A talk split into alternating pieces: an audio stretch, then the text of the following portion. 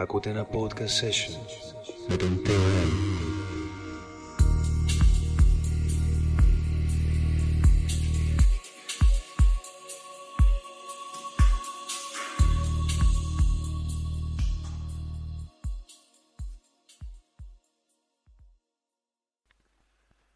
Καλά μου παιδιά, καλοί φίλοι, αγόρια και κορίτσια, όπου και αν είστε, ό,τι και αν κάνετε. Welcome σε άλλο ένα podcast sessions με τον Theo M., το νούμερο 7. Στο προηγούμενο, το οποίο έγινε και πριν από πολύ καιρό, σχετικά καιρό, ένα χρονικό διάστημα εννοείται που έχουν αλλάξει πολλά, έχουν γίνει πολλά, κυρίως με τα θέματα της, αυτής της κορονοτρέλας που ζούμε. Ήταν με τον Κυριάκο Παπαδόπουλο, ένα ιδιαίτερο παιδί, το οποίο μας μοίησε στον κόσμο της αρχαίας ελληνικής μυθολογίας. Σαν χόμπι κυρίως ο Κυριάκος. Έχει το δικό του κανάλι στο Spotify, Κυριάκος Παπαδόπουλος, τρέξτε να τον ακούσετε. Τα ολιγόλεπτά του sessions και τα γενικότερα τα αφηγήματά του σχετικά με τον αρχαίο ελληνικό μύθο πραγματικά έχουν να πούν πολλά. Και πολλές φορές πίσω από τους μύθους ίσως να κρύβονται και αλήθειες. Σε αυτό το session το οποίο είχα την ευκαιρία να το κάνω μετά από πολύ καιρό, όπως είπα και στην αρχή, λόγω κάποιων υποχρεώσεων το αφήσαμε λίγο να σκουρκιάσει. Αλλά είχα κανονίσει ένα ραντεβού εδώ και αρκετούς μήνες με τον φίλο μου τον Άγγελο. Γεια σου Άγγελε. Γεια, Άγγελος. Με τον φίλο Άγγελο είχαμε την ιδέα πριν από περίπου μερικούς μήνες, πριν από πόσο ήταν Άγγελε, 2-3 μήνες, δεν έχει σημασία βέβαια το χρονικό διάστημα. Είχαμε κανονίσει να κάνουμε ένα podcast γύρω από τη μουσική, αλλά και όχι μόνο από τη μουσική, γύρω από την φιλοσοφία, γύρω από πράγματα τα οποία τον ενδιαφέρουν τον φίλο Άγγελο. Δεν χρειάζεται βέβαια να πούμε κάποια επίθετα και τα λοιπά, όπως έχω ξαναπεί. Εδώ είναι ένα podcast το οποίο θέλει να ασχοληθεί με τον άνθρωπο ανώνυμα. Δεν μας ενδιαφέρει κάποιος τίτλος, κάποια επωνυμία ή κάποιο είδους, ξέρεις, να βγει κάποια δημοσιότητα από εδώ ή οτιδήποτε. Κάτι απλό, αλλά πλην όμως ειλικρινές και ουσιώδες. Άγγελε... Καταρχάς να πω και εγώ ευχαριστώ για την πρόσκληση. Θέλω να πω ότι χαίρομαι πάρα πολύ. Είναι το πρώτο μου podcast και μου αρέσει που μπαίνω στην παρέα. Όσοι το ακούσουν, λίγοι πολλοί δεν παίζει σημασία. Αλλά ναι, εντάξει. Θέλουμε να δώσουμε μια παρέα στο κοινό. Να πω και εγώ ότι ακούω πάρα πολλά podcast και είμαι στη φάση εδώ και 2-3 χρόνια. Αυτά. Η θεματολογία των podcasts τα οποία ακούς είναι συγκεκριμένα, είναι random, γενικότερα πώς το... Κυρίως είναι self-improvement θα έλεγα, αμερικάνικα πολλά. Η Αμερική εντάξει είναι πρωτοπόρος αυτή τη στιγμή, αλλά ακολουθεί και η Ελλάδα σιγά σιγά και κομικοί και δημοσιογράφοι, ανεβάζουν πράγματα. Ισχύει, δημοσιογράφοι ναι, stand-up comedians... τέτοιου είδους άτομα, από ό,τι βλέπω, αλλά και από την άλλη όμως υπάρχουν και κάποιοι οποίοι θεωρούνται self-entitled experts και gurus σε πολλά ζητήματα και χωρίς κάποιο συγκεκριμένο proof το να βγαίνεις να λες πράγματα είναι και λίγο... πώς να σου το πω... Εντάξει, η αλήθεια είναι ότι αυτό δεν σπουδάζεται. Σπουδάζεται, μπορεί να είναι δημοσιογραφία, κλάδος δημοσιογραφίας. Το podcasting, ας πούμε. Το podcast, ναι. Αλλά πιστεύω ότι μερικοί... το έχουν μέσα τους και μου αρέσει και πάρα πολύ τα podcast που γίνονται μέσα σε αυτοκίνητο, εν ώρα οδήγησης. Είναι κάτι πάρα πολύ ενδιαφέρον. Δηλαδή ο άλλος πώς το κάνει αυτό, ξέρω, βάζει μια κάμερα και απλά ένα μικρόφωνο. Ναι, βάζει μια GoPro με ένα μικρόφωνο και οδηγεί, κάνει μια διαδρομή από το ένα σπίτι στο άλλο συνήθως ή μετά από σινεμά, βλέπουν μια ταινία και όπως γυρίζουν σπίτια τους, μιλάνε, κάνουν review της ταινίας. Πολύ ενδιαφέρον. Το έχει κάνει και ο Μάκιους. Καλά, εντάξει, ο Μάκιους είναι από τα πλέον ιστορικά πρόσωπα του YouTube, του εγχώριου YouTube, ο οποίος βέβαια, εντάξει, εννοείται δεν θα μπορούσε βέβαια να ξεφύγει και από το να προεκτείνει τις δραστηριότητες του, τις ψυχαγωγικές και τις ενημερωτικές και στο podcast πεδίο, ας πούμε. Προσωπικά... Να πάρουμε το θέμα των hobbies, αφού μίλησε και για το γεγονός ότι σ' αρέσει το να ακούς podcast. Από χόμπις, πώς πας? Λοιπόν, εγώ μικρός... Έχω ασχοληθεί λίγο με κολύμβηση, να το πάρουμε από την αρχή. Μουσική, από πολύ μικρός, 4-5 χρονών πιάνο, θεωρία, αρμονία πιο μετά. Σταμάτησα γύρω στην πρώτη λυκείου, συνέχισα αυτοδίδακτος κιθάρα κλασική και ηλεκτρική. Πιο μετά drums αγοράσαμε, Thomann, έχει παίξει πάρα πολύ. Να πούμε και στον κόσμο ο οποίος ακούει, το Thomann είναι κάποιο shop, κάποιο μαγαζί στο οποίο αγοράζεις εξοπλισμό μουσικού, ναι, από Γερμανία, περιεχομένου. Και εντάξει, καλό είναι να στηρίζουμε βέβαια την ελληνική αγορά, αλλά η αλήθεια είναι ότι είναι πάρα πολύ οικονομική, επαγγελματίες και πολλές φορές κάνουν και δώρα. Πέρα από το ότι αγοράσεις, μπορεί να λάβεις και κάποιο άλλο δώρο που εδώ δεν θα το, και θα το πληρώνεις περισσότερο. Discounts παίζουν. Και discounts, ναι. Ανάλογα την περίοδο. Τώρα η τελευταία μου αγορά ήταν ένα MIDI, ένα πιανάκι. Πολύ ωραίο κι αυτό. Το οποίο θες να το συμπεριλάβεις στην παιχτικότητά σου, στην ενορχιστρό σου, τι θες ακριβώς να... Έχω ακούσει, φτιάχνω playlist στο YouTube, με λένε Σολέγκα Τιμ στο YouTube. Θα το βάλουμε, θα έχουμε, ίσως να έχουμε την ευκαιρία να βάλουμε και κάποια links με κάποιες δουλειές σου, ίσως που έχεις ανεβάσει ή θα ανεβάσεις στο μέλλον, για να τσεκάρει και ο κόσμος, γιατί ο λόγος που σε έχω βγάλει και σε αυτό το... Σε έχω βγάλει, καταλαβαίνεις, εισαγωγικά στο κλαρί αυτού του podcast είναι... Το γεγονός ότι έχεις εντρυφήσει και λίγο στα μουσικά, γιατί έχεις μουσικό, ναι, από μικρός έχω την παιδεία. Έχεις knowledge, ακριβώς. Έχεις πάρει λοιπόν το MIDI, ναι, και... Εγώ φτιάχνω playlist, ακούω από hip-hop μέχρι metal, μέχρι rock, οτιδήποτε. Ακόμα και trap τώρα πια. Και μου άρεσε πάρα πολύ το beat-making. Okay. Και το DJ Leaky και όλα αυτά τα σκρατσαρίσματα. Βέβαια, εντάξει, είναι πάρα πολύ δύσκολο. Είναι μια τέχνη... Δεν μπορείς να το ξεκινήσεις εύκολα. Αλλά με ένα MIDI μπορείς να παίξεις μια μουσική, μια μελωδία, να βάλεις από πάνω κάποια μπότα, κάποιο ταμπούρο και να δημιουργήσεις έτσι μια λούπα και κάποιος να ραπάρει από πάνω, να γίνει φάση, τέλος πάντων. Είπες trap. Ναι. Την trap παλιά την είχες σε υπόλοιψη.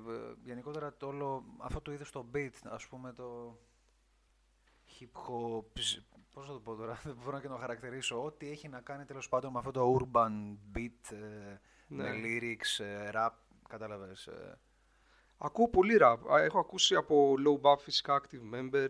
Στο λέω γιατί η trap, ιστορικά, αν το πάρουμε, ίσως να είναι μια, όχι, αν όχι εξέλιξη, παρακλάδι, όπως και να το πάρεις, κάποιο νέο, κάποιο σύγχρονο adaptation ενός στυλ τύπου hip-hop, rap του παρελθόντος. Δεν ξέρω αν θα ήταν εξέλιξη, γιατί πιστεύω πιο πολύ παρακλάδι θα το χαρακτήριζα. Εγώ μ' αρέσει το καλύτερο rap, θεωρώ ότι είναι το old school. Τα μπιτάκια, τα... Δηλαδή? Boom bap, τέτοια πράγματα. Αυτά θεωρώ ότι είναι... 90s, ας πούμε. Μπράβο, αμερικανικό. 90s, ναι. Και τώρα ό,τι καταφέρω και συναντήσω μοντέρνους rappers, οι οποίοι χρησιμοποιούν τον παλιό ρυθμό και... χρησιμοποιούν old school hip-hop, πάντα με μαγνητίζει αυτό το πράγμα. Όσο και trap και να ακούσω, επιστρέφω πίσω την ίδια στιγμή. Με το που το ακούσω, το υποστηρίζω. Και να πούμε τώρα, ένα συγκρότημα που ακούω τώρα τελευταία είναι οι Las Niñas del Coro, είναι Ισπανοί. Okay. Είναι δύο κοπέλες. Πιο παλιά ήταν τρεις, αλλά δυστυχώς πέθανε η μία στα 25 της.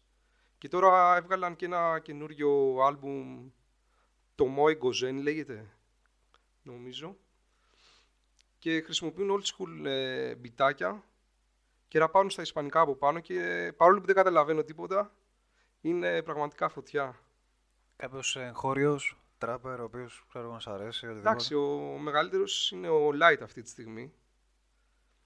Και εντάξει, είναι ένα παρεξηγημένο είδος μουσικής. Μιλάει βέβαια για ναρκωτικά, είναι σεξιστές, όλες αυτές οι ταμπέλες. Και έχουν και χτυπηθεί αρκετά γι' αυτό, ας πούμε. Από... Ναι, όχι άδικα.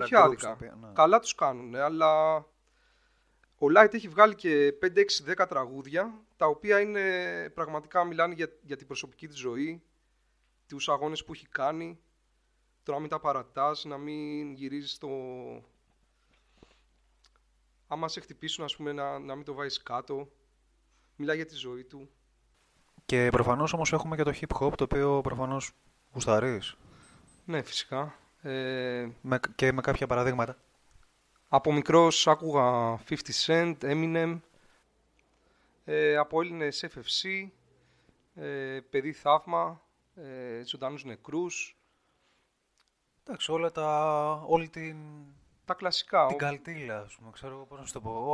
Όλο το popular, ας πούμε. Και θέλω να πω ότι και TXE που μετά έγιναν Αρτέμις Ευθύμης, και μάλιστα έχω τη τιμή, η χοροδία του οδείου που πήγαινα, του Εθνικού Οδείου Κεσαριανής, είχε πάρει ένα Requiem του Νίκου Παπακώστα. Να εξηγήσουμε πρώτα απ' όλα τι είναι το Requiem στον κόσμο που δεν ξέρει. Ναι, αν μπορείς. Παρακαλώ εσύ να μας το πεις, να μας εξηγήσεις τι εστί Requiem, μουσικά, χοροδιακά, τι εστί Requiem, ας πούμε. Ουσιαστικά είναι ένα επιθανάτιο άσμα που θα μπορούσε να παιχτεί σε μια κηδεία ή είναι γραμμένο για κάποιον που πέθανε. Okay. Και το οποίο αυτό... Ο συνθέτης Νίκος Παπακώστας, με έδρα την Πεύκη, νομίζω, την Κηφισιά, έγραψε ένα Requiem για έναν φίλο του, ολόκληρο συμφωνικό έργο, από 10-15 συνθέσεις, το οποίο λέγεται Requiem Mediterraneo. Μπορείτε να το βρείτε στο YouTube. Πάτεστε Νίκος Παπακώστας Requiem Mediterraneo. Και η χοροδία που ακούγεται πίσω είναι η του οδείου μου, μαζί με τη χοροδία της Πεύκης, νομίζω. Δεν θυμάμαι ακριβώς.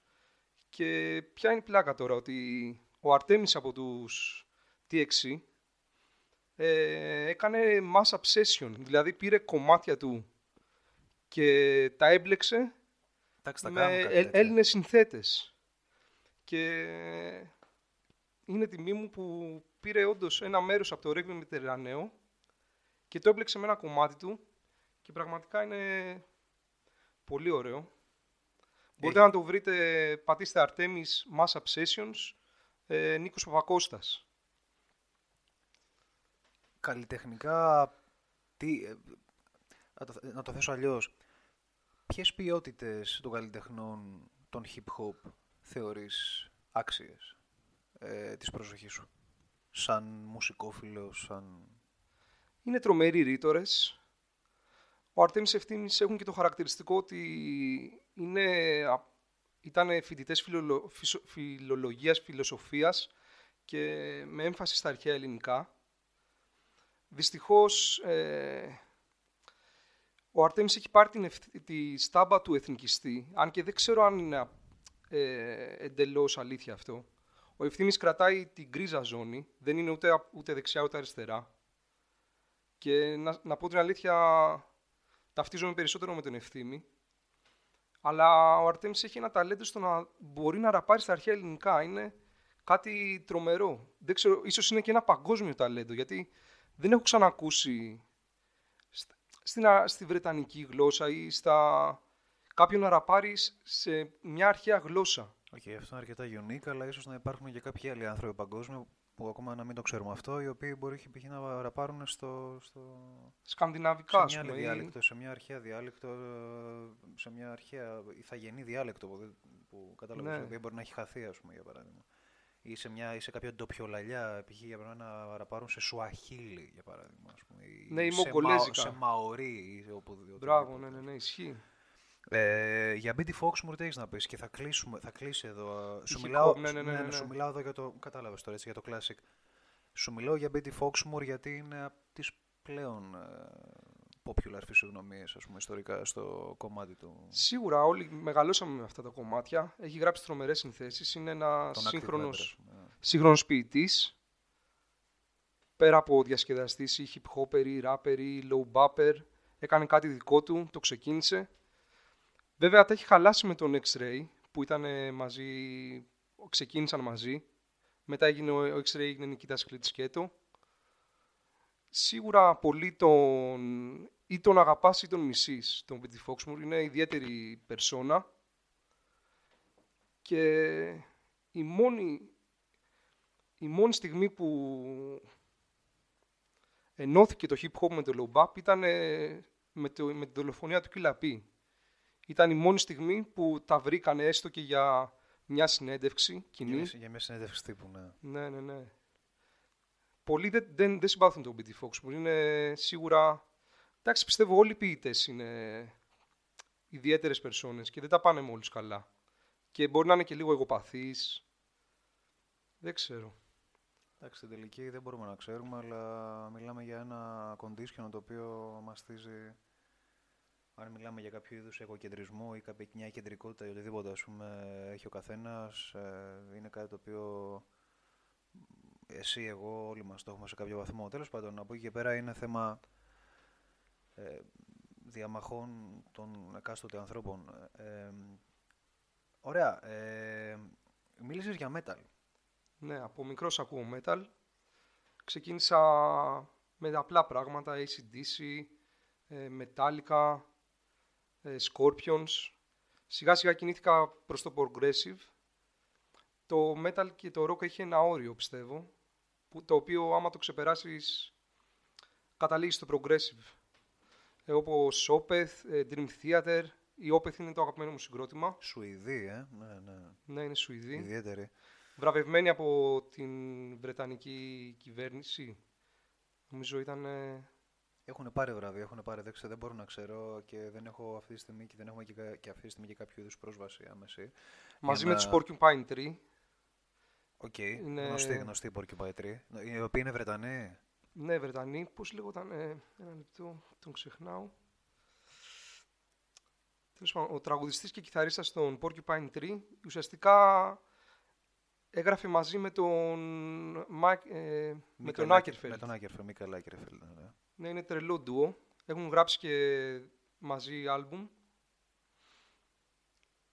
Και είναι πολύ ωραίο που συναντήθηκαν αυτές οι δύο προσωπικότητες, πιστεύω. Πρόσφεραν πάρα πολλά στη μουσική. Και πραγματικά ψάξτε τους.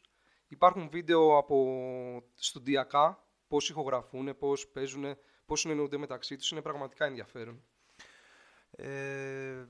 Σε κάποιο φεστιβάλ μουσικό έχεις πάει πρόσφατα, σχετικά τα τελευταία χρόνια? Γι' αυτό σου λέω πρόσφατα, γιατί έχουμε και περίεργες καταστάσεις. Δυστυχώς, έχω πάρα πολύ καιρό. Θέλω να πάω. Τώρα είναι λίγο δύσκολα, γιατί και η μητέρα μου έχει υποκείμενα νοσήματα και φοβόμαστε. Ωραία, να βρεθούμε μέσα σε ένα... Ακριβώς. Θα πάμε και σε αυτό τώρα σύντομα, γιατί είναι κάτι το οποίο μας έχει επηρεάσει όλους. Το τελευταίο πρέπει να ήταν στο Μέγαρο Μουσικής. Είχα πάει σε μια συναυλία. Αλλά έχω πάει και στους Arts Enemy. Φυσικά έχω πάει στους Firewind, το μεγαλύτερο ελληνικό συγκρότημα στη metal. Η οποία είναι power metal, ναι. Power metal, ναι. Ο Γκάτζι έχει παίξει και με τον Όζι. Τρομερή αναγνώριση. Η μουσική σου παιδεία ποια είναι? Σου με τώρα η legit παιδεία, έτσι, με credits και τα λοιπά που έχεις αποκτήσει. Εγώ ξεκίνησα κλασική και έχω φτάσει μέχρι τη Δευτέρα μέση στο πιάνο και Δευτέρα αρμονία. Για όσους ξέρουν, παιδιά, τα levels αυτά είναι levels των certificates, ας πούμε. Που... Ναι, στη κλασική μουσική. Που παίρνουν τα άτομα. Βέβαια, η κλασική μουσική, πρέπει να το πούμε αυτό, είναι λίγο σκληρή για κάποιο παιδί. Είναι αρκετά μοναχικό άθλημα, πρέπει να μελετάς πολύ, έχει ένα επίπεδο δυσκολίας όσο ανεβαίνεις. Άγχος, στρες. Άγχος, στρες, ναι, στις εξετάσεις. Αυτό είναι το κακό, πιστεύω, ότι η μουσική δεν πρέπει να είναι αυτό το πράγμα. Πρέπει να χαίρεσαι όταν παίζεις, πρέπει να μην σκέφτεσαι, πρέπει να σε ταξιδεύεις σε άλλους κόσμους. Δεν πρέπει να το βλέπεις σαν ένα τεστ. Και η κλασική μουσική, δυστυχώς, έχει μεγάλη σχέση σε αυτό. Δηλαδή έχει τεχνοκρατοποιηθεί, ας πούμε, πώς θα το πω, να μπορούσα να... Ναι, ακόμα και σε υψηλά επίπεδα υπάρχουν κόντρες μεταξύ των σολίστ. Ποιος θα παίξει καλύτερα, πιο γρήγορα. Δεν τους νοιάζει το πάθος. Χάνουν τη ταυτότητά τους. Γίνονται... εκτελεστές παρτιτούρας. Ακριβώς, δηλαδή θέλουν το πιο αποτελεσματικό, την πιο αποτελεσματική έκβαση, χωρίς να τους ενδιαφέρει κάποιο είδους το να βάλουν πάθος, ας πούμε, συνέστημα. Μπράβο, αλλά... χάνεις τη ψυχή σου, δυστυχώς. Όμως εδώ θέλω να θέσω ένα ερώτημα. Ναι. Σε ένα άθλημα τέτοιο, τεχνικού τύπου, έτσι, είναι technical το άθλημα της οργανοπαιξίας. Πώς μπορείς να διακρίνεις αν κάποιος βάζει ή δεν βάζει συνέστημα σε ένα τέτοιο αρκετά φαινομενολογικά technical άθλημα και πεδίο? Είναι πολύ δύσκολο. Καταρχάς θέλει παιδεία, μουσική παιδεία, να μπορείς να αναγνωρίσεις τον έναν καλλιτέχνη από τον άλλον. Δεν είναι κάτι που μπορεί να το κάνει ο μέσος άνθρωπος, αν και σίγουρα θα το νιώσεις. Ο ένας μπορεί να σου αρέσει, ο άλλος μπορεί να μην σου αρέσει. Υποσυνείδητα, βέβαια. Εμένα αυτό που δεν μου αρέσει είναι ότι είναι λίγο εργαστηριακή η κλασική μουσική. Παίρνεις ένα παιδί και από εκεί που έχει το φυσικό ταλέντο να παίξει, να χαρεί, με τη φλογέρα που ξεκινάνε στα σχολεία, το βάζεις σε ένα αποστηρωμένο περιβάλλον της κλασικής μουσικής που ό,τι κι αν κάνει, αν ξεφύγει λίγο φόρτε, πιάνο, δηλαδή δυνατά, σιγά, αργά, γρήγορα, παντού του δείχνεις ότι είναι λάθος. Ενώ δεν πρέπει να είναι έτσι. Πρέπει να το χαίρεται το παιδί. Πρέπει να παίζει, να δημιουργεί συνθέσεις δικές του. Να ξεφύγει, δηλαδή. Δεν είναι μαθηματικά. Είναι μαθηματικά. Αλλά δεν πρέπει να... Είναι technical, καταλαβαίνεις. Είναι, σίγουρα. Το θέμα είναι ότι δεν επιτρέπεται άνθρωποι που έχουν ασχοληθεί 50 και χρόνια με τη κλασική μουσική ή 30, όσα έχει προλάβει ο καθένας, να μην έχουν γράψει δικιά τους μουσική. Δηλαδή, αυτό το φυσικό ταλέντο του παιδιού που απλά παίζει και δημιουργεί, δεν πρέπει να χαθεί. Αυτό είναι το δύσκολο. Πρέπει να καταφέρεις να προχωρήσεις τη κλασική μουσική χωρίς να χάσεις το παιδικό σου συναίσθημα, την παιδική σου φύση, της δημιουργίας, της εξέλιξης, της... Αυτό. Όταν κάποιος... Ωραία, να το θέσουμε αλλιώς. Αυτό που σε ρώτησα, το φιλοσοφικό σχετικά με την ίδια τη φύση της οργανοπαιξίας, της μουσικής, του να παίζεις μουσική, στο λέω διότι δεν είναι, για παράδειγμα, κάτι το οποίο έχει να κάνει με την επαφή δύο οργανικών οντοτήτων, οι οποίες αποτελούνται από σάρκα και οστά, νιώθουν η μία την άλλη. Η κιθάρα δεν σε νιώθει, είναι ένα αντικείμενο το οποίο το χρησιμοποιείς για να παράξεις ένα τεχνικό αποτέλεσμα, στο οποίο στην πορεία, δηλαδή, πώς να σου το πω, βλέπεις πολλούς ανθρώπους οι οποίοι είναι μουσικοί και παίζουν ανέκφραστα και όμως σου λένε πως εμείς μέσα μας είχαμε συναίσθημα. Αυτή η φαινομενολογία είναι πολύ σχετική γύρω από το τι εστί βάζω συναίσθημα σε κάτι τόσο... σε ένα κατάπιασμα τόσο τεχνικό όπως είναι παίζω μουσική ή, για παράδειγμα,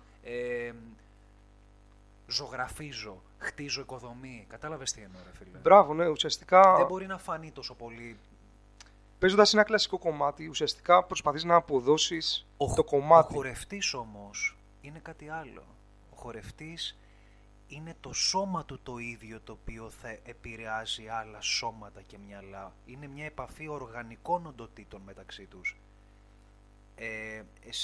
Εσύ επαφίεσαι με ένα αντικείμενο το οποίο είναι το όργανο. Δηλαδή, το πρώτο level επικοινωνίας είναι μεταξύ εσού και του αντικειμένου του μη ανθρώπινου που είναι το όργανο, και μετά όλο αυτό επικοινωνεί με ένα κοινό ανθρώπινο σε ένα κονσέρτο, σε ένα live κτλ. Τέλος πάντων, όπως και να έχει. Είναι περίεργο. Να πούμε μια στιγμή εδώ για τη σχέση του μουσικού με το όργανο. Η δασκάλα μου του πιάνου, της είπα είστε πιανίστρια. Τόσα χρόνια, και μου λέει δεν είμαι πιανίστρια, εγώ σπούδασα μουσική, το μέσο μου για να προσεγγίσω τη μουσική ήταν το πιάνο, και ουσιαστικά εκεί συνειδητοποίησα ότι έχει δίκιο. Ο καθένας επιλέγει ένα όργανο, κιθάρα, πιάνο, drums.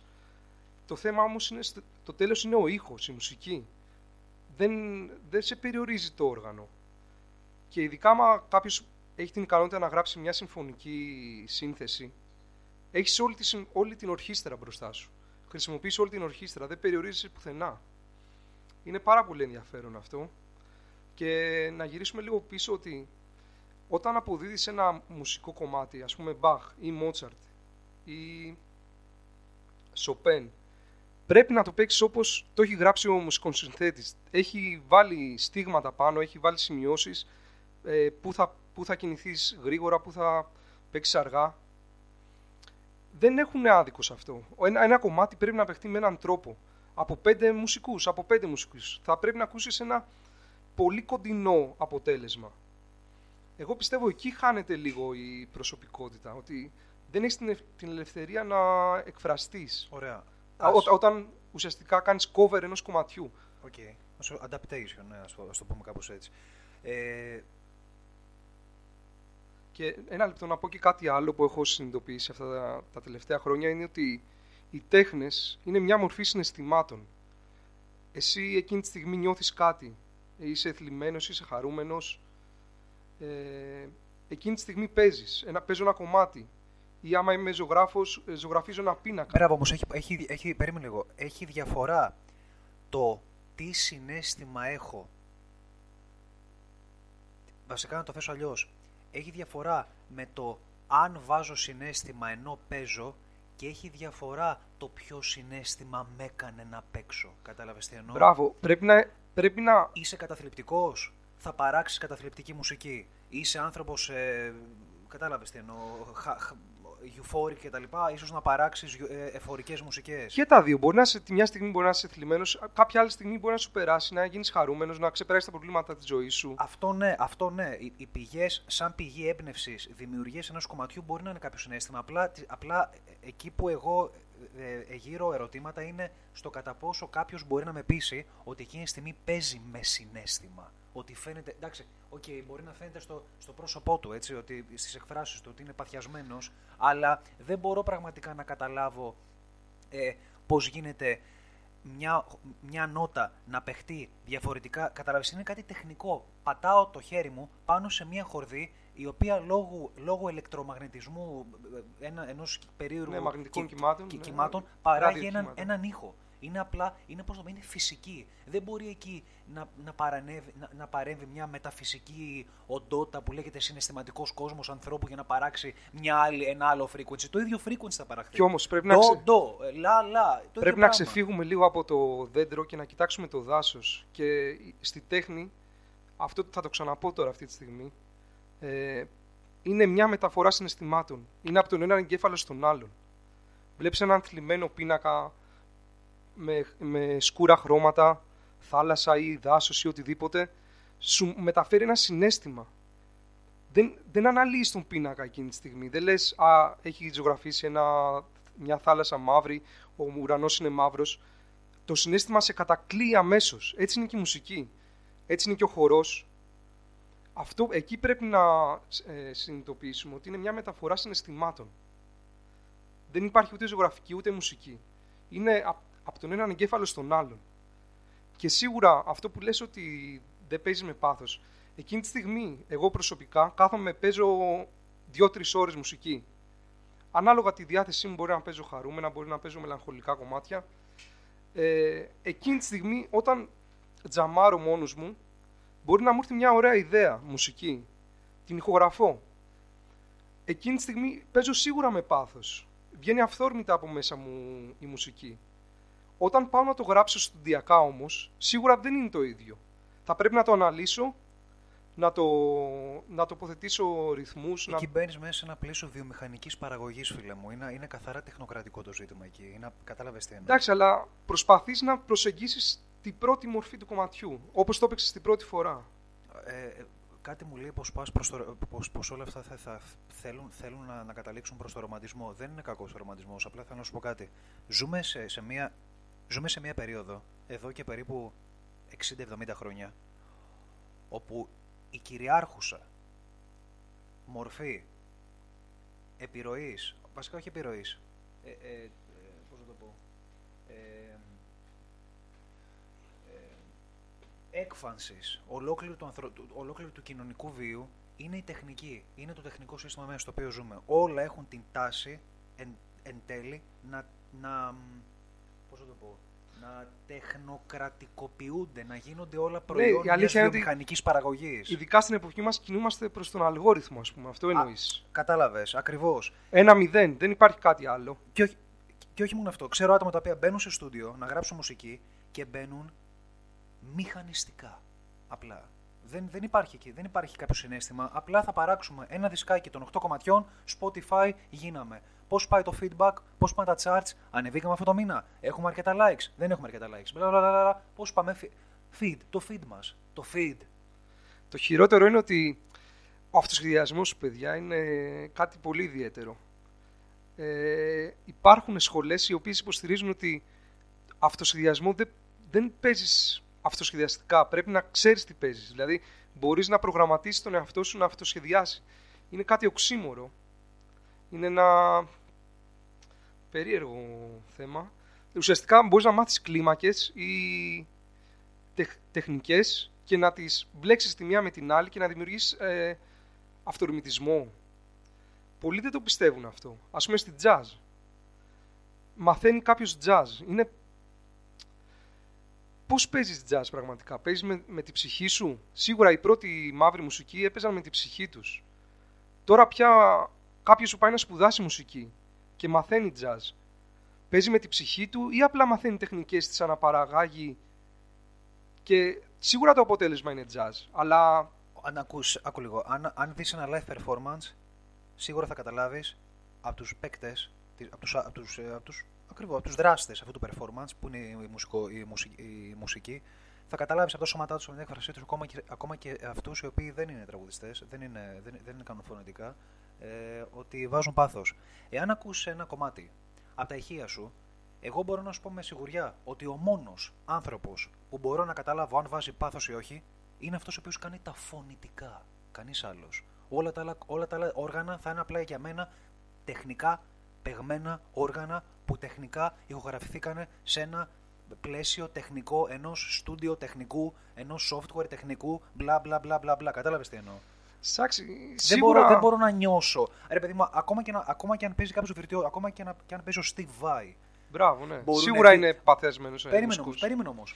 Αν μου βάλεις ένα cover, Steve Vai, ένα perfect adaptation του Steve Vai από κάποιον άλλον, δεν θα καταλάβω ποιος είναι ο Steve Vai ή όχι. Καταλαβαίνετε, εννοώ. Θα είναι απλά ένα simulation.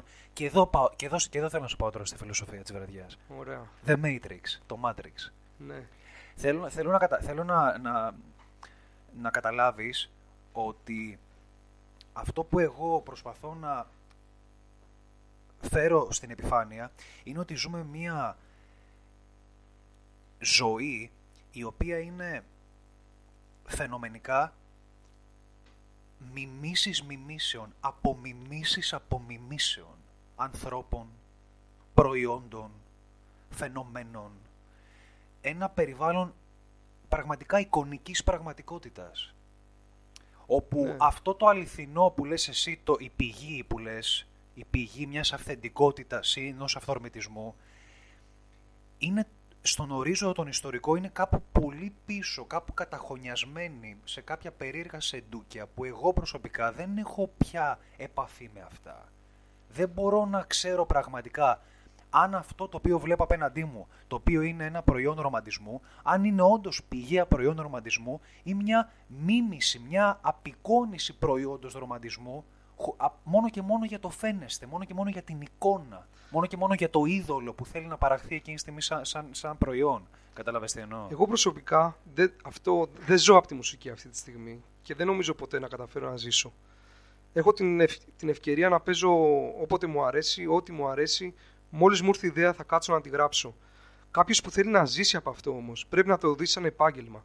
Πρέπει να δημιουργήσει Sony και Ντε, όπως ένας ποιητής ή ένας συγγραφέας. Και να βιομηχανοποιηθεί όμως. Οπωσδήποτε θα βιομηχανοποιηθεί. Ένας συγγραφέας ο οποίος έχει ένα κονέ με έναν εκδοτικό οίκο. Και δυστυχώς, ενώ θέλεις να σε ακούσει ο κόσμος, δεν θέλεις να γράφεις. Ένας συγγραφέας ή ένας ποιητής δεν θέλει να γράφει μόνο για τον εαυτό του. Αν και πολλοί το κάνουν αυτό ή δημιουργούν ψευδόνυμα. Θες να γίνεις δημοφιλής. Δεν έχει νόημα αλλιώς. Αλλιώς είσαι ένας φυλακισμένο μυαλό. θες να το μεταδώσεις, θες να μεταδώσεις αυτό το συναίσθημα. Ο άνθρωπος το έχει μέσα του αυτό, είμαστε κοινωνικόν. Κανείς δεν ζει μόνος του. Τι ήθελα να καταλήξω, ότι ξεκινάς, γράφεις κάτι.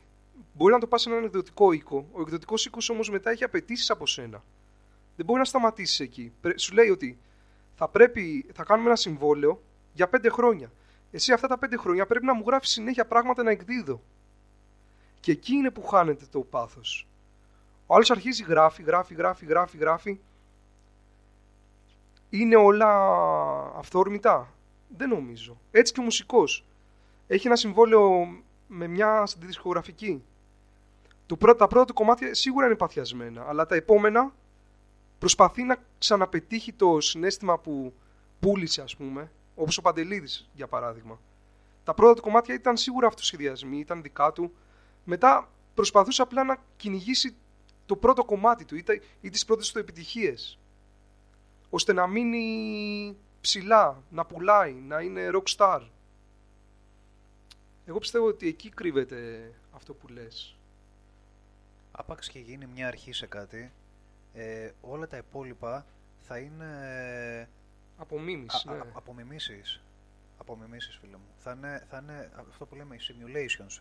Θα είναι μια προσομοίωση μιας εκείνης στιγμής τότε. Απλά το θέμα ότι η ζωή μας, μετά από κάποιο σημείο, όπου χάνεται η εγκύτητα με αυτή την πηγή, είναι συνεχώς ένα copy-paste, μια αντιγραφή επικόλληση προσομοιωμένων καταστάσεων ξανά και ξανά. Και χάνεται μέσα σε αυτό το διάβα, χάνεται αυτή η εγκύτητα, η σχέση με αυτή την πρώτη πηγή, την πρωτογενή πηγή. Δυστυχώς όσο μεγαλώνουμε, πιστεύω ότι μπαίνουμε σε καλούπια. Αυτό ότι να βρεις μια δουλειά, να φτιάξεις ένα σπίτι, να έχεις ένα αυτοκίνητο, πρωί ξυπνάς, πας στη δουλειά με το αυτοκίνητο, γυρίζεις πίσω, χάνεις αυτή την αυτορμητισμό, την παιδικότητά σου. Εκεί πιστεύω είναι το πρόβλημα. Με το που τη χάσεις την αυτορμητικότητά σου, σίγουρα θα έρθουν όλα τα ψυχολογικά μετά. Δεν είναι τυχαίο που όλοι οι άνθρωποι αυτή τη στιγμή μπορεί να είμαστε λυπημένοι ή στεναχωρημένοι. Πέρα από τα προβλήματα που αντιμετωπίζει ο καθένας, τη κρίση, τώρα το κορονοϊό. Πρέπει να σπάμε αυτά τα καλούπια με κάποιο τρόπο. Και να μην αφήνουμε τον εαυτό μας να τον κατατρώει η συνήθεια και η καθημερινότητα. Αυτό πώς μπορεί να γίνει? Έχουμε φύγει λίγο από το θέμα της μουσικής και τα λοιπά, αλλά δεν έχει σημασία, ούτως ή άλλως, όπως έκανα όπως και προλόγησα. Είναι και λίγο φιλοσοφία. Ναι. Στην αρχή του podcast, και το podcast το ίδιο, παιδιά, η θεματολογία είναι διαπλεκόμενη. Παρένθεση σε όλα αυτά που λέμε. Πάω λίγο πίσω στο θέμα στο θέμα της μουσικής. Ήθελα να σου πω πιο πριν, για να το συνδέσω και με κάτι το οποίο πρόσφατα πήγες να καταπιαστείς κιόλας, ότι η μουσική παράγει όμως συναισθήματα σε αυτόν που την ακούει. Ναι. Ας φύγουμε από αυτόν που παίζει τη μουσική, εντάξει. Αν βάζει ή όχι, και αν είναι ένα προϊόν μιας εκβιομηχανοποιημένης κατάστασης, τέλος πάντων, αυτό που παράγεται, ένα τεχνικό απόλυτα προϊόν. Θεραπεύει ψυχές η μουσική. Σίγουρα θεραπεύει, ναι. Και πάμε να το συνδέσουμε με αυτό που προφανώς καταλαβαίνεις που θέλω να το πάω, σε αυτόν τον τομέα που θέλεις να καταπιαστείς πρόσφατα, σε αυτό της μουσικοθεραπείας. Ναι, φυσικά. Τι ήθελα να πω. Εγώ είμαι χαρούμενος αυτή τη στιγμή. Γράφω ένα χαρούμενο κομμάτι. Κάποιος που είναι θλιμμένος, του το δίνω να τα ακούσει. Τα ραδιοκύματα στον εγκέφαλό του λαμβάνουν τα μηνύματα. Μπορεί να είναι και αυτός χαρούμενος μετά. Προσπαθείς να του αλλάξεις την ψυχολογία. Είναι μια μορφή ψυχοθεραπείας. Ακούς ένα κομμάτι, σου αλλάζει τα συναισθήματα. Λες είμαι down, θέλω να ακούσω κάτι χαρούμενο να νιώσω καλύτερα. Όλοι έχουμε μια επαφή με τη μουσικοθεραπεία. Είναι κάτι πολύ κοινό. Όλοι ακούμε μουσική όταν είμαστε χάλια, όταν είμαστε άσχημα. Οι λαϊκοί που καταπιάνονται πολύ με τα συναισθήματα της αγάπης, των σχέσεων, του χωρισμού. Πιστεύω όλοι κάνουμε μια μορφή μουσικοθεραπείας στη τελική. Απλά εγώ έχω σπουδάσει οπτική οπτομετρία. Έχω δουλέψει αρκετούς μήνες σε 2-3 καταστήματα και με το κορονοϊό έπεσα αρκετά, μου έκατσε βαρύς ρε παιδί μου και λέω τα επόμενα χρόνια θέλω να κάνω κάτι που να μ' αρέσει, να κυνηγήσω κάτι άλλο, να εξελίξω τις ορίζοντές μου. Έχω ασχοληθεί λίγο με τη φιλοσοφία, αλλά όχι τόσο πολύ με τη ψυχολογία και λέω θα πάω σε μια σχολή να δω, γιατί μου αρέσει η μουσική. Ασχολούμαι με πολλά πράγματα, αλλά μου αρέσει πάρα πολύ η μουσική και λέω μπορώ να βοηθήσω κόσμο, να αναπτύξω τον εαυτό μου σε έναν άλλο κλάδο, να μάθω να χειρίζομαι τα συναισθήματά μου, να μπορώ να χειρίζομαι τα συναισθήματα άλλων προς το καλύτερο, να βοηθήσω ταλαιπωρημένες ψυχές. Πιστεύω ότι το χρειαζόμαστε αυτό. Και να ξεφύγω κιόλας και από το κατάστημα των οπτικών, που είναι μια μορφή πώλησης, ας πούμε, εξυπηρέτηση πελατών, η οποία μπορεί να μου φαίνεται σαν φυλακή σε αυτή την ηλικία που βρίσκομαι. Ένα 8ωρο, μέσα σε ένα χώρο που συνέχεια πρέπει να φοράς ένα προσωπείο του χαρούμενου, του εξυπηρετητή, σεβαστό, αλλά εμένα αυτή τη στιγμή το νιώθω σαν φυλακή. Πιστεύω ότι μπορεί να πετύχω καλύτερα στον άλλον κλάδο. Βέβαια, ό,τι κάτσει, άμα δεν μου βγει, θα ξαναγυρίσω, θα το κάνω, ό,τι γίνει. Το κάνω καταρχάς για τον εαυτό μου, την ενασχόληση με τη μουσικοθεραπεία.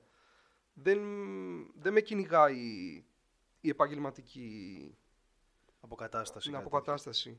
Θέλω λίγο, έστω 1, 2, 3 χρόνια να επανέλθω λίγο, να κάνω και στον εαυτό μου θεραπεία. Πολύ σημαντικό, έτσι. Πολύ σημαντικό, ναι. Δηλαδή να φύγω από το τέλμα. Και μπορείς να βοηθήσεις πάρα πολλά άτομα. Μπορείς να βοηθήσεις άτομα με αναπηρία. Μπορείς να βοηθήσεις ανθρώπους σε μεγάλη ηλικία, σε καπή. Να πας να τους επιλέγεις μουσική. Μπορείς να είναι παραπληγικοί, μπορεί να είναι σε καροτσάκι, μπορεί να είναι στα τελευταία τους χρόνια. Μπορεί να έχουν αρρώστιες, μπορεί να έχουν ασθένειες. Μπορείς να ασχοληθείς με ψυχικές ασθένειες, σε κλινικές. Στο εξωτερικό υπάρχουν πάρα πολλά νοσοκομεία, τα οποία έχουν μουσικοθεραπευτεί απαραίτητα μέσα στο νοσοκομείο. Στην Ελλάδα δεν το συναντάμε ποτέ αυτό. Εκτός από κάποιες περιπτώσεις, ας πούμε το Make-A-Wish, που κάποια παιδιά ή ενήλικες μπορεί να έχουν μια ανίατη ασθένεια και να ζητήσουν από το Σάκη Ρουβά να πάει να τους παίξει μουσική. Είναι μια μορφή μουσικοθεραπείας. Δεν πρέπει να... Ούτε καν, εγώ δεν το κατακρίνω. Ούτε κάνω. Ναι. Ο καθένας έχει ένα είδωλο, πάει, το συναντάει. Το αποτέλεσμα έχει μια πάρα πολύ μεγάλη σημασία. Καλός κακός, είναι μια pop κουλτούρα, είναι και μια pop φυσιογνωμία ο Σάκης Ρουβάς και ο κάθε Σάκης Ρουβάς. Το θέμα είναι το αποτέλεσμα αυτού του πράγματος. Θεραπεύει ψυχές, πρέπει να το πούμε. Και επαναλαμβάνω, δεν με νοιάζει το θεσμικό της υπόθεσης, ποιος χρηματοδοτήθηκε, ποιος πήρε, ποιος έκανε όλος αυτός ο οχετός, έτσι, κεφαλαιοκρατικού χαρακτήρα και κερδοσκοπικού. Μιλάω για το παιδί, το οποίο βγάζοντας όλο το background πίσω του οχετού, κρατάω μόνο το παιδάκι και πώς ένιωσε το παιδάκι ακόμα και από το Σάκη Ρουβά. Αυτό με απασχολεί και εγώ αυτό. Μπράβο, και του έδωσε μια ελπίδα. Ακριβώς. Και να πω και το άλλο, ότι εγώ δεν ξέρω, πολλοί μουσικοθεραπευτές ασχολούνται με παιδιά. Εγώ δεν ξέρω αν το έχω τόσο πολύ με τα παιδιά. Σκέφτομαι να πάω προς τα ναρκωτικά, εξαρτήσεις, παιδιά φυλακισμένα, τα οποία είναι στο στάδιο, μπορεί να τους μένει να είναι έφηβοι σε φυλακές ανηλίκων.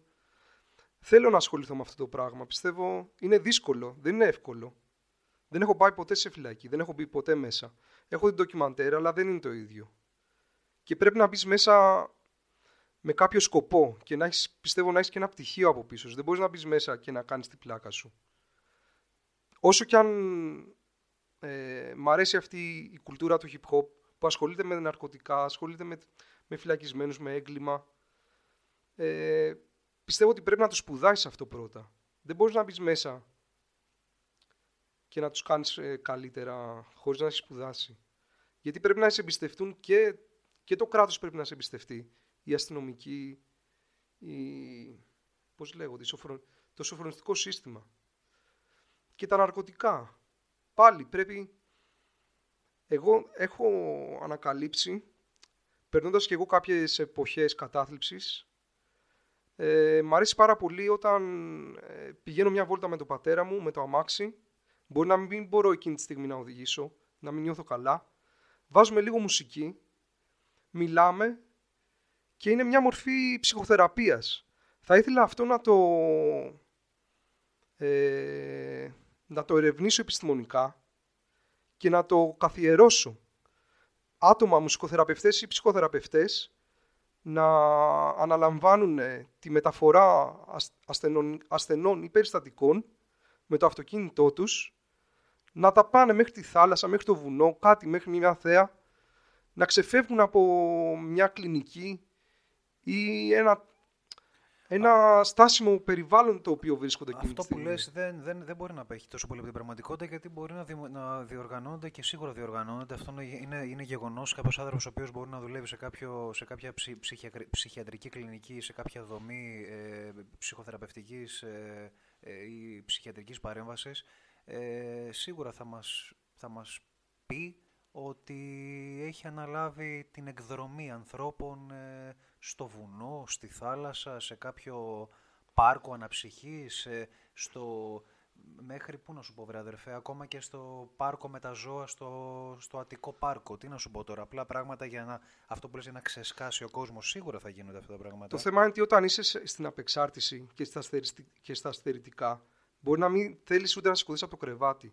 Είναι πολύ δύσκολο να τον βάλεις τον άλλον μέσα στο αυτοκίνητο και να του πεις θα πάμε μέχρι εκεί. Δεν ξέρεις πώς θα το δεχτεί ο άλλος. Σίγουρα πρέπει να είσαι επαγγελματίας εκείνη τη στιγμή. Δεν μπορεί να το κάνει οποιοδήποτε. Μα δεν σου λέω οποιοδήποτε. Δεν σου μιλάω οποιοδήποτε ιδιώτη. Σου μιλάω άνθρωπος ο οποίος έχει αναλάβει την προσέγγιση και την θεραπεία των ανθρώπων αυτών, την εποπτεία των ανθρώπων αυτών. Καταλαβαίνεις. Και σίγουρα είναι ένα μικρό ρίσκο, γιατί μπορεί να πάθει ο άλλος κρίση πανικού, ας πούμε, την ώρα που είσαι στη βόλτα. Την ώρα που οδηγάς μπορεί να πάθει μια κρίση πανικού. Πρέπει να μπορείς να το χειριστείς εκείνη τη στιγμή.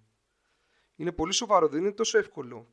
Δεν πρέπει να σκεφτόμαστε όπως είμαστε εμείς αυτή τη στιγμή που είμαστε full... πώς λέγεται, όχι, sober, το ελληνικό. Νυφάλι. Είμαστε full νυφάλι. Δεν είναι μια απλή βόλτα για αυτόν τον άνθρωπο. Μπορεί να... Όλα αυτά τα ερεθίσματα μπορεί να του δημιουργήσουν έναν πανικό μέσα του. Αλλά εγώ πιστεύω ότι πέρα από το πανικό μπορεί να του δημιουργήσει και μια απίστευτη εφορία. Ότι από εκεί που δεν είχε όρεξη ούτε να βγει μια βόλτα να περπατήσει, βλέπει τη διαδρομή, έχει οπτικά ερεθίσματα, μπορούμε να βάλουμε τη μουσική που του αρέσει ή κάποια μουσική η οποία είναι επιστημονικά αποδεδειγμένα ότι προσφέρει μια ευχαρίστηση, ας πούμε κλασική. Mm-hmm. Το θέμα είναι να γίνει έρευνα, να μελετηθούν περιστατικά. Δεν είναι απλά μια σκέψη. Ξεκινάει σαν σκέψη, αλλά άμα θες να το κάνεις το πράγμα... Βιώσιμο, ας πούμε. Όχι βιώσιμο, εφαρμόσιμο. Πρέπει να το ερευνήσεις. Από εκεί και πέρα. Αυτό πιστεύω ότι είναι ένας στόχος μου αυτή τη στιγμή. Το έχω σαν στο πίσω μέρος του μυαλού μου. Αν δεν ξέρω αν μπορώ να το κάνω σαν πτυχιακή στη μουσικοθεραπεία στο τρίτο έτος, είναι 3 έτη σχολή. Ναι, όπως και πολλές άλλες τριετούς διάρκειες σχολές. Ναι, δεν ξέρω, θα ήθελα να το δοκιμάσω. Τις προάλλες μου μίλαγες για το post-rock και κάναμε αυτή την κουβέντα του TST post και σου μετέφρασα ότι από τα αγγλικά στα ελληνικά το post πάει να πει το μετά. Έτσι. Μια κατάσταση του μετά κάποιου άλλου πράγματος που ήταν πριν το μετά. Έτσι. Και να αναφέρουμε ένα χαρακτηριστικό του post είναι ότι πολλές φορές δεν έχει στίχο. Ισχύει αυτό. Και είναι μια φιλοσοφημένη μουσική η οποία μπορεί να πάρει οποιοδήποτε συναίσθημα ή σκέψη του καθένα, μπράβο, δημιουργεί. Γιατί σου δημιουργεί ένα ατμοσφαιρικό ηχητικό τοπίο, ας πούμε, μέσα στο οποίο μπορείς να νιώσεις, να δημιουργήσεις εσύ τη δική σου... Και να δημιουργήσεις... Εσύ το κόσμο σου, ναι. Ή το αφήγημά σου και τα λοιπά, ισχύει αυτό. Δεν σε καλουπώνει ο στίχος, τέλος πάντων, αυτό. Ισχύει. Ορμόμενος από το post-rock, τη συζήτηση που κάναμε τις προάλλες, και το post, Ήθελα σαν το τελευταίο chapter κιόλας του podcast αυτό που κάναμε, να το φιλοσοφούσαμε λίγο πρωτού κλείσουμε αυτό το chapter, φίλε Άγγελε, γύρω από το post. Ποιο post όμως? Τυχαίνει να έχω κάνει μια έρευνα τώρα πρόσφατα με την οποία, η οποία βασικά θα είναι η βάση μου, η θεωρητική, για μια πτυχία εκεί που θα κάνω τώρα σε ένα πρόγραμμα στο οποίο βρίσκομαι. Δεν έχει σημασία να πούμε πολλά γι' αυτό, όπως και πολλοί άλλοι άνθρωποι. Αυτό είναι το post-human, το ιδεολογικό πρόταγμα του μεταανθρωπισμού. Και θέλω να σου το πω αυτό, διότι αυτό που προτάσει το φιλοσοφικό κίνημα του μετανθρωπισμού, φιλοσοφικός μετανθρωπισμός, είναι κάτι το οποίο αν εφαρμοζόταν, ίσως όλα αυτά τα οράματα που έχεις για μια κοινωνία πιο αλληλέγγυα, πιο ακριβώς. Είδες πόσο είναι πολύ οξύμορο. Είναι οξύμορο πραγματικά. Είναι το πιο οξύμορο πράγμα από όλα, όμως αν το καταλάβει ο άνθρωπος και καταλάβει τη σοβαρότητά του, ίσως μπορεί να αλλάξουν αρκετά. Ο φιλοσοφικός μετανθρωπισμός προτάσει το εξής. Για να ζήσουμε το πιο ανθρώπινο, πρέπει να επαναθεωρήσουμε τι εστί ανθρώπινο. Καταλαβες τι εννοώ με αυτό. Το ανθρώπινο είναι το ανθρώπινο του Ντα Βίντσι και του ιδανικού ανθρώπου, των τέλειων προδιαγραφών, του ψηλού, αγέροχου, δυτικού, λευκού, ξανθού, Ολλανδού, Αμερικάνου, Νορβηγού, μπλα μπλα μπλα μπλα μπλα. Ο οποίος είναι και αναγεννησιακός, έχει ασχοληθεί με όλες τις επιστήμες. Ναι, και διαφωτιστικός. Μπράβο. Ο οποίος όμως πάνω στο πρόταγμα του διαφωτισμού και της τεχνοεπιστημονικής εξέλιξης, πάνω σε αυτό το μάντρα, αυτή την προσευχή όλων αυτών των διαφωτιστών, βασίστηκαν εγκλήματα όπως η απεικιοκρατία, ο ιμπεριαλισμός, τα πυρηνικά ολοκαυτώματα, οι εμφύλοι πόλεμοι, τα στρατόπεδα συγκέντρωσης, περίεργες πολιτικές ιδεολογίες, εθνικο-σοσιαλιστικο-συσσωρευτικές, οι οποίες κατέληξαν σε φοβερά εγκλήματα, οι οποίες κεντρώθηκαν γύρω από έναν πυρήνα ανθρωποκεντρικό, όμως τον ανθρωποκεντρισμό ο οποίος σε βγάζει εκτός εσένα αν δεν είσαι μέσα στο πλαίσιο του ιδανικού ανθρώπου που ορίζουμε εμείς. Κατάλαβες τι εννοώ? Της ευγονικής, ας πούμε. Και όχι μόνο της ευγονικής. Του μη λευκού Αφρικανού. Του μη λευκού Ιθαγενούς. Του μη straight λευκού τρανσέξουαλ ατόμου. Του μουσουλμάνου και όχι του δυτικού χριστιανικά θρησκευόμενου ανθρώπου. Με άλλα λόγια, του άλλου. Του μη του άλλου, ο οποίος δεν είναι ο κανόνας. Δεν είναι αυτό. Δεν είναι τόσο η διαφορετικότητα. Είναι πιο πολύ η γέφυρα μεταξύ μας. Το πώς θα κάνουμε το connection. Δεν μπορούμε να κάνουμε connection.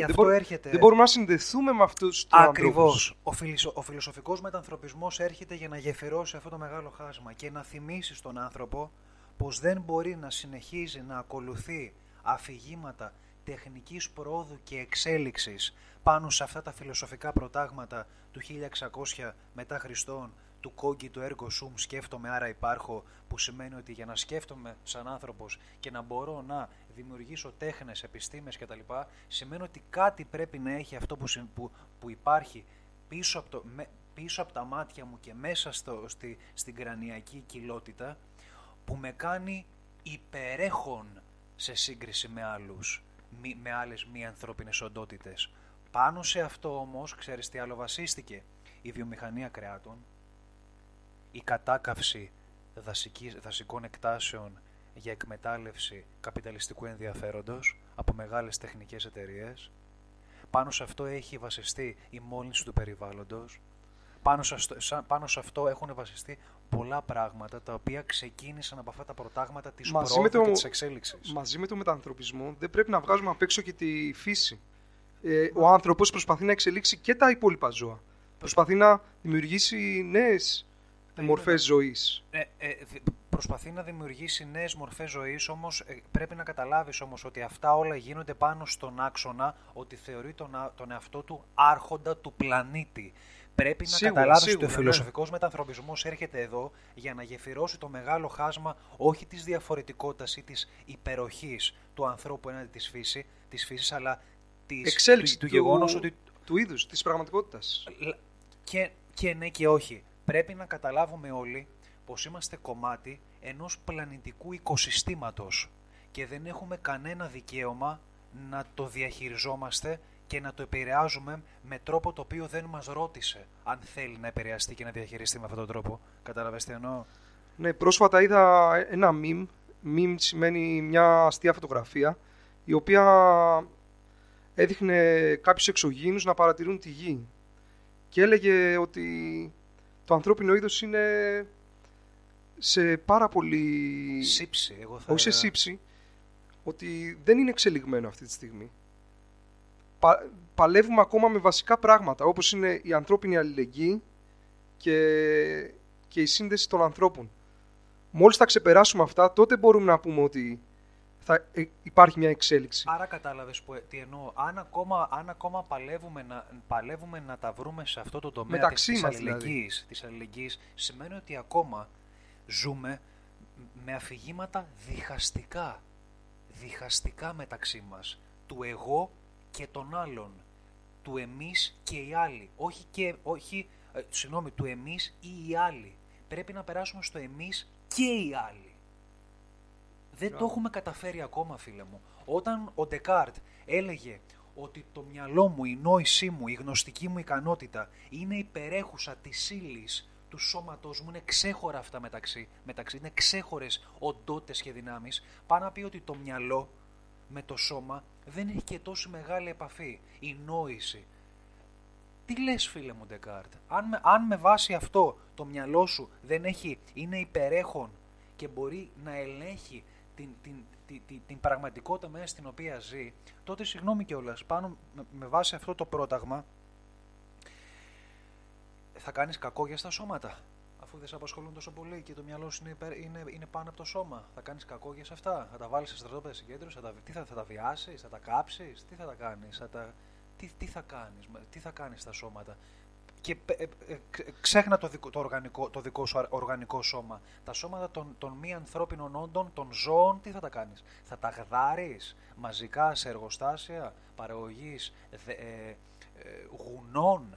Θα τους κάνεις πειράματα για να δεις αν η καινούρια κολόνια της Givenchy είναι καλή ή όχι, ή θα προκαλέσει αλλεργία στην κυρία η οποία ζει στην Εκάλη, χρησιμοποιώντας το δέρμα ενός κουναβιού, ενός γουρουνιού της Γουινέας, ενός ποντικιού. Το ρώτησες το ποντίκι, το σώμα του, το ρώτησες? Άνθρωπε, ρώτησες?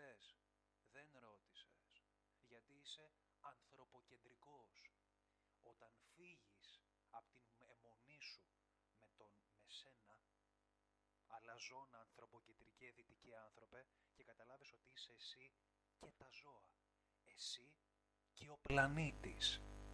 Τότε θα μπορέσουμε να μιλήσουμε ξανά για το πού θα εξελιχθούμε σε next level.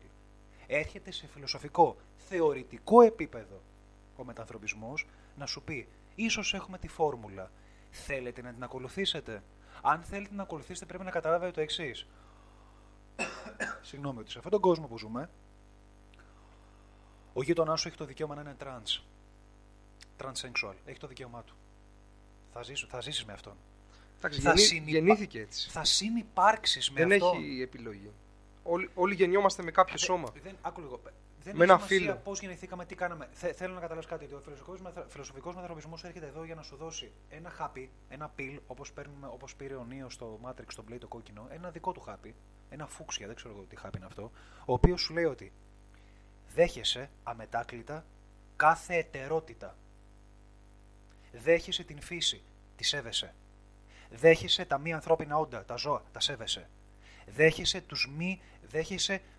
τους μη σεξουαλικά προσανατολισμένους ανθρώπινους άλλους. Τους δέχεσαι και τους σέβεσαι. Αν δεν θες να σεξουαλικοποιηθείς μαζί τους, να κάνεις σεξ μαζί. Μην χρειάζεται να κάνεις. Σεβάσου την ύπαρξή τους, μην βάλεις κατά αυτούς. Δεν σου κάναν κάτι άνθρωποι. Υπάρχουν και αυτοί πάνω σε αυτόν τον πλανήτη όπως υπάρχει και εσύ. Καταλαβαίνεις τι εννοώ. Και είναι από την αρχή της ανθρωπότητας. Δεν είναι αυτή τη στιγμή. Είναι τόσο απλό, καταλαβαίνεις. Είναι τόσο απλό. Ακόμα και στην αρχαία Ελλάδα υπήρχαν και στην Ινδία πολύ περισσότερο.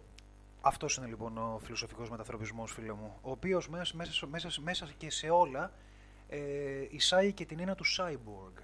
Του ανθρώπου ο οποίος έχει μετουσιωθεί σε ένα πάντρεμα αποδοχής, πάντρεμα γαλήνιας συνύπαρξης μεταξύ τους. Όχι κάποιου τεχνοκεντρισμού, κάποιας τεχνικής απολυτότητας από τη μία ή κάποιου, δεν ξέρω εγώ τι, τεχνοφοβισμού. Θα στο θέσω. Το cyborg, εγώ θα...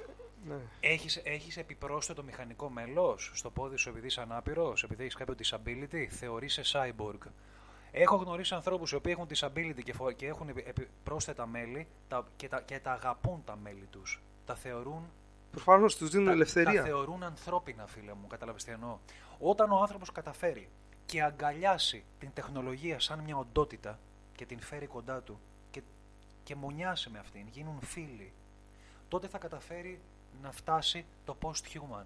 Όσο ο άνθρωπος είναι τεχνοφοβικός, αντιτεχνολογικός και πολλά άλλα πράγματα και φοβάται κάποιο είδους τεχνολογική αποκάλυψη που μπορεί να συμβεί στο μέλλον, χάνει τα πάντα. Εντάξει, δεν είναι ψέμα αυτό. Σίγουρα το πρώτο που σκεφτόμαστε είναι το κακό σενάριο. Και πιστεύω ότι έτσι πρέπει να δουλεύουμε. Όπως είναι η φωτιά. Η επιστήμη είναι μια φωτιά. Βλέπεις τη φωτιά μπροστά σου. Άμα βάλεις το χέρι σου κοντά και το κρατήσεις πάνω από 5 δευτερόλεπτα, θα καείς. Είναι επικίνδυνο. Είναι εργαλείο όμως απ' την άλλη. Μπορείς να βάλεις. Να μαγειρέψεις. Πώς το χρησιμοποιείς, να ζεσταθείς. Το θέμα είναι πώς το χρησιμοποιείς. Ναι, σίγουρα υπάρχουν διαβολικά μυαλά όμως. Δεν πρέπει να τα ξεχνάμε. Ωραία, αυτά τα διαβολικά μυαλά δεν είναι κάποιο είδους Αλπατσίνο στην ταινία ο συνήγορος του διαβόλου, ο οποίος είναι μια μεταφυσική οντότητα προϊόν του Εωσφόρου ή ο ίδιος ο Εωσφόρος. Δεν μιλάμε για κάποιες διαβολικές οντότητες που ζουν κάτι σε κάποιους πύργους. Αυτές οι διαβολικές οντότητες που λες, για να ξεφύγουμε λίγο και την παραφιλολογία και όλους αυτούς τους περίεργους χαρακτηρισμούς, είναι απλά κάποιοι εφοπλιστές και ιδιοκτήτες κάποιων mega corporations. Μπράβο, οι οποίοι θέλουν να συντηρήσουν πλούτο, οξύνοντας την ανισότητα και την αδικία της ζωής της ίδιας, μη προσπαθώντας να αμβληθεί αυτό το πρόβλημα. Δεν υπάρχει κάτι το διαβολικό εδώ. Είναι απλά κάποια συγκεκριμένα πλάνα κάποιων, οι οποίοι δυστυχώς βάλουν κατά ενός βασικού δικαιώματος ισότητας των περισσότερων από εμάς. Και είναι πολύ λίγοι αυτοί, δυστυχώς. Και πάντα θα είναι λιγότεροι. Πώς θα χρησιμοποιήσουμε αυτό το εργαλείο, πώς θα έχει πρόσβαση ο ανάπηρος που μπορεί να μην έχει οικονομική δυνατότητα. Γιατί σίγουρα θα χρησιμοποιηθεί πρώτα από τους εύπορους, πιστεύω.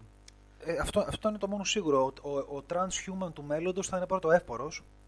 Δηλαδή, όταν λέω transhuman, άλλο posthuman, transhuman. Ο transhuman είναι αυτός, παιδιά, και να το καταλάβουμε κιόλας, να κάνουμε μια εξακρίβωση. Ο transhuman είναι αυτός ο οποίος θα τροποποιηθεί οργανικά, θα τροποποιήσει την λειτουργία του μέσω εμφύτευσης, εισχώρησης στον οργανικό βιολογικό του κορμό μη οργανικών αντικειμένων και συσκευών και μέσων. Αυτός είναι ο transhuman. Για παράδειγμα, το γνώριζες πως αυτοί που έχουν βηματοδότη είναι transhumans, είναι cyborgs. Είναι μια δεύτερη ευκαιρία στη ζωή.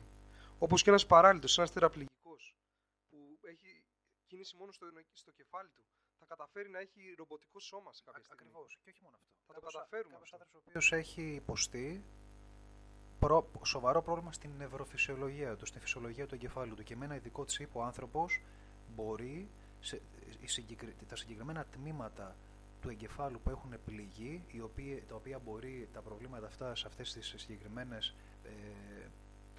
ζώνες, σε αυτά τα συγκεκριμένα τμήματα να το έχουν δημιουργήσει, για παράδειγμα, απουσία ακοής.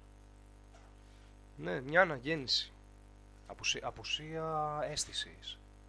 Οτιδήποτε, καταλαβαίνεις. Ναι, ναι, ναι. Το συγκεκριμένο τσιπ κάνει ένα stimulation κατά την άνθρωπο, δεν ξέρω, θα το βρουν αυτοί οι οποίοι ασχολούνται με την ευρωεπιστήμη.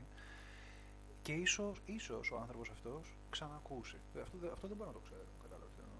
Αυτό δεν μπορώ να το ξέρω. Πιστεύω ότι είναι θέμα χρόνου όλα. Όπως κάναμε το άλμα από το 80 μέχρι το 2020, όπως ο άνθρωπος πήγε στο φεγγάρι, έτσι θα γίνει και αυτό. Είναι θέμα χρόνου. Δεν είναι αν θα το καταφέρουμε, θα το καταφέρουμε. Από την άλλη, όμως, υπάρχει και το άλλο, το οποίο πολλοί το βλέπουν λίγο σκοτεινά. Στο μέλλον, η τεχνοεπιστήμη θα έχει φτάσει σε τέτοια σημεία, όπου και πού είσαι, εδώ δεν βλέπω κάτι τεχνοαποκαλυπτικό. Η επιστήμη θα φτάσει σε σημεία στα οποία, πέρα από το γεγονός ότι έχουμε την φαρμακευτική παρέμβαση για κάποιους ανθρώπους οι οποίοι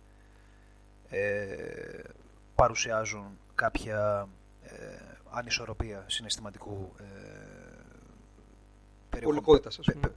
περιεχομένου. Δεν θέλω να μιλήσω με χαρακτηρισμούς, διότι δεν είμαι σπεσιαλίστας ψυχικής υγείας ή νευροεπιστήμονας. Όμως, αυτό που ξέρω όμως και το βλέπω τριγύρω μου είναι το γεγονός ότι οι άνθρωποι χορηγούνται φάρμακα. Διότι τα φάρμακα αυτά με τη συγκεκριμένη επέμβαση, με τη συγκεκριμένη δοσολογία, αλλά και από το αποτέλεσμά τους, το φαρμακευτικό, ρυθμίζει την εγκεφαλική σου λειτουργία, ώστε να σε κάνει πιο χαρούμενο. Δεν σε κάνει πιο χαρούμενο, απλά σε σταθεροποιεί δυστυχώς. Δεν σε κάνει πιο χαρούμενο. Σου δίνει την ευκαιρία να ξεφύγεις από την κατάθλιψη, για παράδειγμα, ή τη διπολικότητα. Ενδεχομένως, για ψυχοφάρμακα κτλ. Όμως έχω μιλήσει με ανθρώπους οι οποίοι θα πάρουν κάποια συγκεκριμένα φάρμακα, π.χ. αντικαταθλιπτικά κτλ., τα οποία πάνε και συναπτικά και για αυτούς οι οποίοι γνωρίζουν και κολλάνε στους υποδοχείς και βοηθάνε αυτό που λες ακριβώς, έτσι. Νευροδιαβιβαστικά. Τη χημική ισορροπία, την ορμονική ισορροπία. Πάνε και μπλοκάρουν και επηρεάζουν κάποιες συγκεκριμένες συνάψεις και κάποιες συγκεκριμένες σημειάκια σε όλο αυτό το απίθμενα υπερπολύπλοκο νευρονικό σύστημα το οποίο υπάρχει στον εγκεφαλό μας, έτσι. Επηρεάζει τους νευρώνες με τέτοιο τρόπο όπου μπορείς πλέον να κάνεις δουλίτσα με τον εαυτό σου, χωρίς να σε... Γι' αυτό το χαρούμενος, αυτό εννοώ με το χαρούμενος, έτσι, ότι μπορεί να καταλήξεις... Λειτουργικός. Ακριβώς. Απαλλαγμένος από αυτό το φορτίο, έτσι, της μη λειτουργικότητας, της ισορροπημένης λειτουργίας του εγκεφάλου νευροφυσιολογικά. Σκέψου ένα μέλλον, όπως για παράδειγμα στην ταινία Blade Runner ή στο βιβλίο κιόλας, όπου πλέον δεν θα υπάρχουν χάπια, αλλά θα υπάρχουν κάποιες συσκευές που για κάποιο περίεργο λόγο, δεν ξέρω πώς και τι, τοποθετώντας το μάτι σου, την ήριδα, μέσω ήριδας, θα εκπέμπουν κάτι μέσω ήριδας, το οποίο θα φτάνει στο πίσω μέσο του κεφάλιου σου και θα σου κάνει αυτό που λέμε mood stabilization, θα σου ρυθμίζει την... Η μουσική δεν είναι ένα τέτοιο πράγμα. Ναι, εντάξει, ναι. Ουσιαστικά, χωρίς να παίρνεις χάπια ή φάρμακα ή κάτι, σου επηρεάζει την ψυχολογία σου. Μπαίνει μέσα στον εγκέφαλο το ραδιοκύμα και δονεί το τάδε μέρος του εγκεφάλου, δημιουργεί συνάψεις και σε κάνει χαρούμενο. Είναι αυτό το πράγμα. Δεν είναι τόσο μακριά. Άμα το σκεφτούμε λίγο, τίποτα δεν είναι τόσο μακριά. Όλα είναι κοντά μας. Με τι μήνυμα θα άφηνες τον κόσμο ο οποίος μας άκουσε?